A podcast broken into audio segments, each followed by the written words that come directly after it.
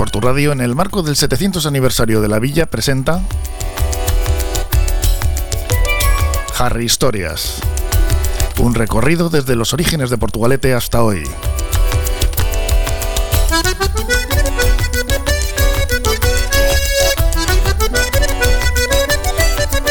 Con Carmelo Gutiérrez Ortiz de Mendívil. Que hoy va, nos va a hablar de la calle María Díaz de Aro. Sí, ¿eh? el otro día estuvimos hablando de que pusieron unas vías para que para llevar todas las piedras Mm. desde la estación vieja hasta allí, la hicieron por ahí lo que es el camino de las vagonetas. Sí. Y bueno, pues iba, pero no porque fuera una calle menor, sino porque la de arriba era, era, era más lujosa, ¿no? Pero vamos, era una, era una calle que, que merecía la pena. Tenía, por ejemplo, el teatro, el teatro Portugalete, al que todo el mundo conocía como el Teatrillo, Ujú. que es un teatro que nace por la necesidad de recreo para las clases altas del pueblo y todos los turistas que venían a tomar las aguas, como se decía, al balneario. y para ello se constituye una sociedad anónima que pone el capital y consigue que el ayuntamiento le ceda un suelo durante 40 años, que luego al final fueron 58, pero vamos. Eh, se encarga el diseño a uno de los de siempre, uno de los sospechosos habituales, el Santos Zunzunegui, ¿no? del que tanto hemos hablado ya, que realiza un proyecto bastante ecléctico con influencias Art Nouveau y sobre todo la secesión de Viena, cosa, una- un movimiento que era muy bueno de, de Art Deco en, en, Au- en Austria, de Hoffmann, Holblitz y tal. Y tenía 100 butacas y 14 palcos que tenía otras 102 localidades, o sea, tenía un poquito más de 200 espectadores. Y se inaugura el 24 de julio del, del 1908, o sea, la víspera de Santiago, que era fiesta en Portugalete. Y pronto se convierte en lugar de moda al que acude hasta Alfonso XIII, vino alguna vez. Luego ya pasó, cuando ya pasó la moda de del turismo elegante en Portugalete, se convirtió más, explotó más como cine. Estando de empresario, mira, un Luis de la Fuente, un- que era el mismo. que- de la, no, la Ah, fuente. sí, claro. Bueno, pues primo Eso- segundo. Nada. ni primo ni nada. Bueno, este, pues este- nada. Eso es otro apellido, ¿Y dónde Carmelo. estaba? pues ¿Dónde estaba el teatro este? El teatrillo estaba en la, el, donde en María Díaz de Aro, casi al final, donde se ensancha un poco la calle, que hay una parte que se ensancha justo antes, ahí estaba. Vale. Y el, el Luis de la Fuente este era también el que explotaba el, el, el ideal, que le llamaban aquí en El Portugal cinema. el Revi, sí, el ideal cinema, que era el Revi para los del pueblo. El Cinema Ideal, que fue donde vi yo la Guerra de las Galaxias por segunda vez, en sesión continua dos veces también. La vi cuatro Sí, veces. Fíjate si, fíjate. si era friki. Yo, yo me quedé flipado con Sí, esa sí. A, ver si, a ver si entendías a Chehuaca, ¿no? Sí, sí. Vi primero la vi en el cine Mézaga de Sestao. Madre mía. Y fíjate, ya no existe. Y la, la vi dos veces porque me quedé tan pegado al asiento que como eran sesiones continuas, además, ya eso se hacía antes bastante, sí, sí, ¿verdad? sí, y no, cuando era te gustaba la película dices, bueno, igual me quedo a verla, no tengo nada que hacer, total. Pues yo me acuerdo hasta de cuando había descansos en las películas. Sí, sí. Que, tenías, que parabas y te ibas al... Eh, Tenían bar, los, cines tenían bar y te ibas al bar. Era muy algo. habitual en, Cuando en- cambiaban en- los rollos. En el cine de verano que te ponían Claro. dos películas Sí, y sí. había un descanso en medio, sí. Sí, sí, sí. Bueno, pues tras unas cuantas prórrogas, la última función fue el Día de Santiago del año 66 y fue la película Pepe de Cantinflas. Y se hizo eso, la última función el 25 de julio y el 18 de agosto ya habían decidido derribarlo y lo derribaron en el año 66. Y justo salías del teatrillo y te encontrabas con una, con una nave, una especie de barracón, que era eh, una, una nave que habían montado los hermanos José y Jesús Astondoa Martínez, que fundaron en 1916 una pequeña carpintería de Ribera para construir pequeños botes y traineras. Y la empresa fue creciendo y su prestigio también lo hizo, sobre todo cuando su trainera Virgen de la Guía de Portugalete ganó una importante regata en 1929. Precisamente hoy es el campeonato de Vizcaya de traineras. Anda, ¿no? mira o sea que que- fíjate, hablando de traineras. Hoy, hoy, miércoles. hoy miércoles, Pues mal campeonato de mal Vizcaya. día el elegido. Bueno, va a estar la, la cosa ahí un poquito, a ver, nublado, llueve, llueve, a ver la mar también cómo está. ¿Tú vas a abogar? Bueno, sí, con los veteranos, ya sabes, con los mayores.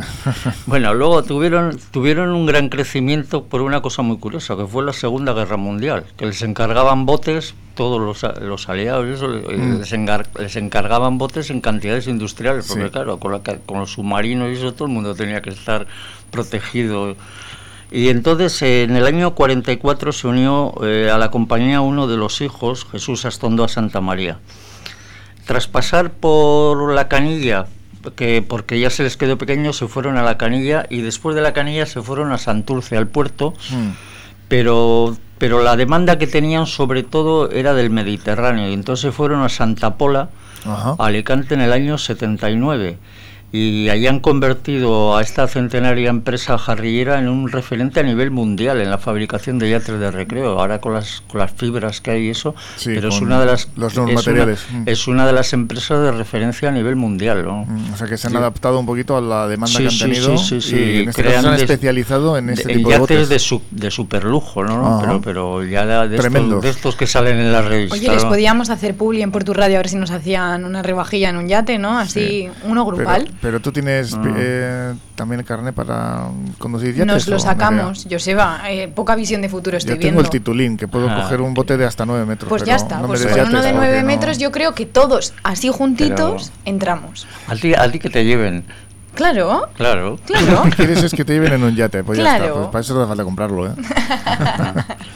Bueno, pues total, cuando salías del teatrillo y volvías para el casco viejo, eh, pasabas por debajo de un pequeño puente que unía el palacio de los Sepalza con los jardines que- y las huertas que tenían en la, en la, en la acera de la derecha según ibas para el, para el casco.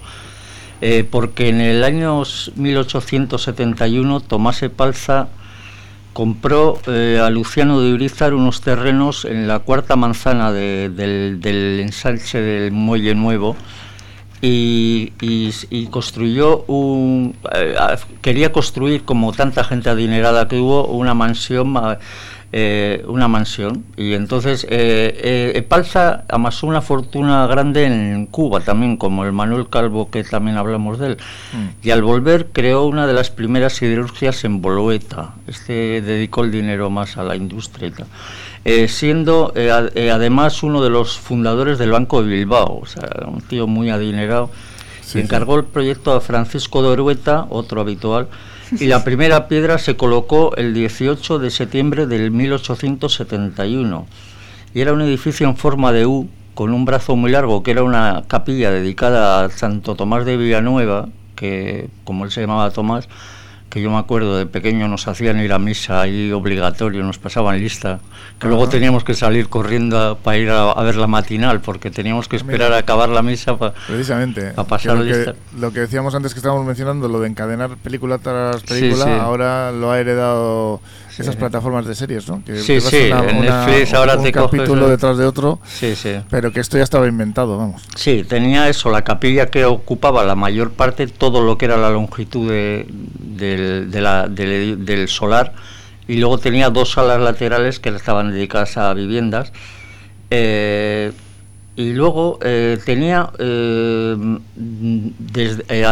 se pasaba por un, un puente muy esbelto, y cuando digo esbelto es una medida de, de- no, es, no es una cursilería, sino que la esbeltez es la, la la proporción entre la, entre la sección y la longitud. Cuanto más largo y más estrecho sea, más esbelto es, ¿no? O sea, Sí, que que es un- bueno, viene a ser un adjetivo que se aplica también a las personas, incluso. sí, sí, sí, sí. Mm. Sí, Ah, por yo no lo sí. sabía eso. Yo pensaba que algo esbelto era algo bonito, algo así como. No, no, esbelto Más es- bien delgado, Sí, alargado. Sí, Sí. pero no sabía que era una Una proporción. medida, no técnica, sabía. una, una proporción Como tú, Nerea. sí. Ay, qué bonito. Sí, sí, sí, Las cosas que me decís. Entonces, pues por ese puente tan esbelto se llegaba a la, a la huerta y al jardín, eh, que tenía un paseo que llegaba hasta el callejón del muerto, que estaba plantado de tilos y castaños que se los llevó por delante una galerna en el 41. Mira. Y allí es donde estaban las, las estatuas de las cuatro estaciones que están en la canilla ahora, que en teoría iban a ir para el, para el panteón de Tomás Epalza, pero al final han acabado en la canilla. Eh, Palza falleció en el 73, o sea que no tuvo casi tiempo de disfrutar del, del tema. Y sus posesiones pasaron a su viuda, la famosa Casilda Iturrizar, que empezó ahí a repartir cosas. Viuda de Palza, que Esta también... señora es muy famosa, Que es ¿eh? viuda de, Palza, exacto. en Tiene, Bilbao. En Bilbao tiene dos, tiene el parque de Sí. Doña Casilda y, y la calle Viuda de Palza, o sea, Sí, que sí. Está doblemente... Al lado de la ría. Sí, sí, doblemente frontón de la esperanza, más o menos. Bueno, sí. pues eh, es- eh, esta señora pues empezó a hacer donaciones y, y empezó a, a- al final acabó regalándose a los agustinos que ella había mandado venir para montar un colegio y, y esto se al final acabó derribado en el año 73, pero había, bueno, la leyenda popular dice que como los agustinos Claro, les, les habían donado eso, pero claro, no podían ellos revenderlo. Entonces lo que hicieron fue eh, vender eh, el, sol- el suelo, no podían venderlo. Entonces el- hicieron la, la iglesia de, los agustinos nueva, que es donde ahora está el Garbatela y eso, y hicieron la primera planta, era su, su convento, y entonces vendieron el aire que había arriba.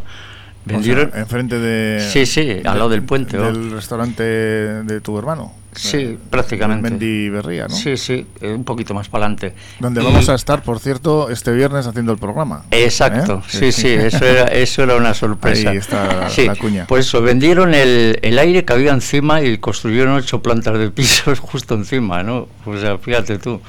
Eh, así que, que es una calle que ha dado, eh, mucho juego. bastante juego, sí. Que yo me enteré el otro día que lo que ahora es el restaurante era Sí, una iglesia. Era una iglesia. Sí, sí, sí. Que Y me dijo mi ahí también, y dijo, es- esto en una iglesia, y yo, anda. Y Sí, esto que que había, suena... había unos murales bastante bonitos de Waldo Aguiar, un famoso profesor del instituto de dibujo. Digo que esto que suena es la canción con la cual despides la sección Whenever Sí. Good Science is Light. Sí, porque siempre, siempre que ponemos algo de Van Morrison es la que pone nuestro compañero, el psicólogo, el que nos pone firmes, que, que Sí, suele empezar con... Torres, sí. Que siempre nos pone una canción de, Bob- de, de Van, Van Morrison, Morrison. y sí. Tom Jones. Sí, sí. Sí, con Tom Jones. Y en este caso, pues yo la, yo, ya que estuvimos el otro día hablando de Cliff Richard, se llama. Sí, eh, estuvimos hablando de Cliff Richard, ¿no? Que, que había perdido Eurovisión con Maciel y eso, y el otro día pusimos el Congratulation el día Sí. de. Que lo- la- hay otra versión de ese Congratulations Sí. por ahí, ¿no? Creo. Sí, sí. Pero vamos, entonces yo digo, pues hoy vamos a ponerle con, con Van de Man, ¿no? Mm. que, hombre, yo me imagino a- que le pega todo, ¿no? Son dos grandes voces, la que no me imagino es a Maciel cantando con Van Morrison, ¿no? Pero, pero este sí, esto es un temazo increíble, ¿no? Pues cuando son ya las 10 y, vamos a mirar bien el reloj, y 37 casi, ¿eh? Nos vamos con ese temazo de Carmelo que nos ha traído aquí en esta Harry Historia de hoy. Es que digas con Carmelo, ¿eh? Venga, Nos hemos eh, entero de más cositas de la villa. Open up my eyes so I can see. When I look up in the darkest night, then I know everything is gonna be alright. In deep confusion, in great despair, when I reach out for him, he is there. When I am lonely as I can be. And I know that God shines His light on me. Reach out for Him, reach out for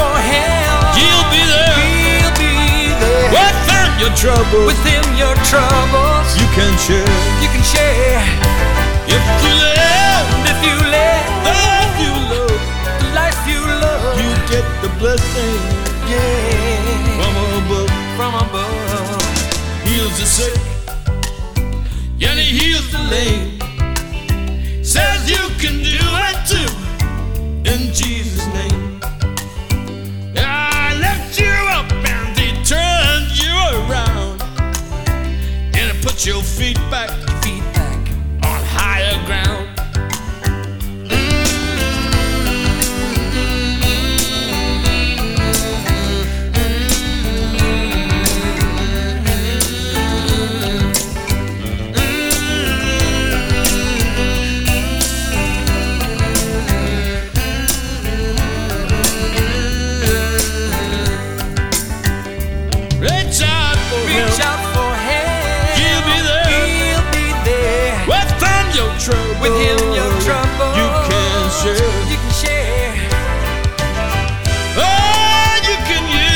his power every day, every day, yeah, any hour, any hour. Heals the sick, heals the lame, and he says you can heal them too in Jesus' name.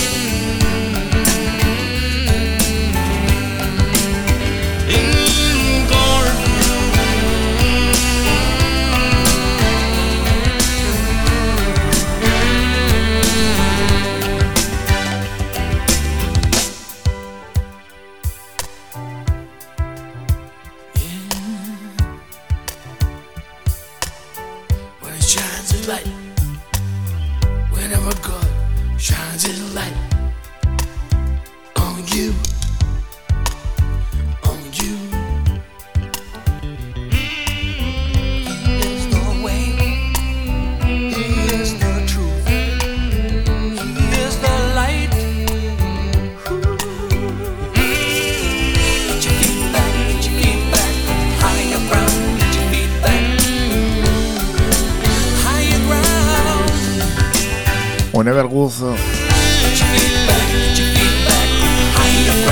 Whenever God, no Good, Shines His Light. O sea, podría ser algo así donde brille la mm, claridad, la luz de Dios, ¿no? Más o menos la traducción de este tema de Van Morrison, Cliff Richard.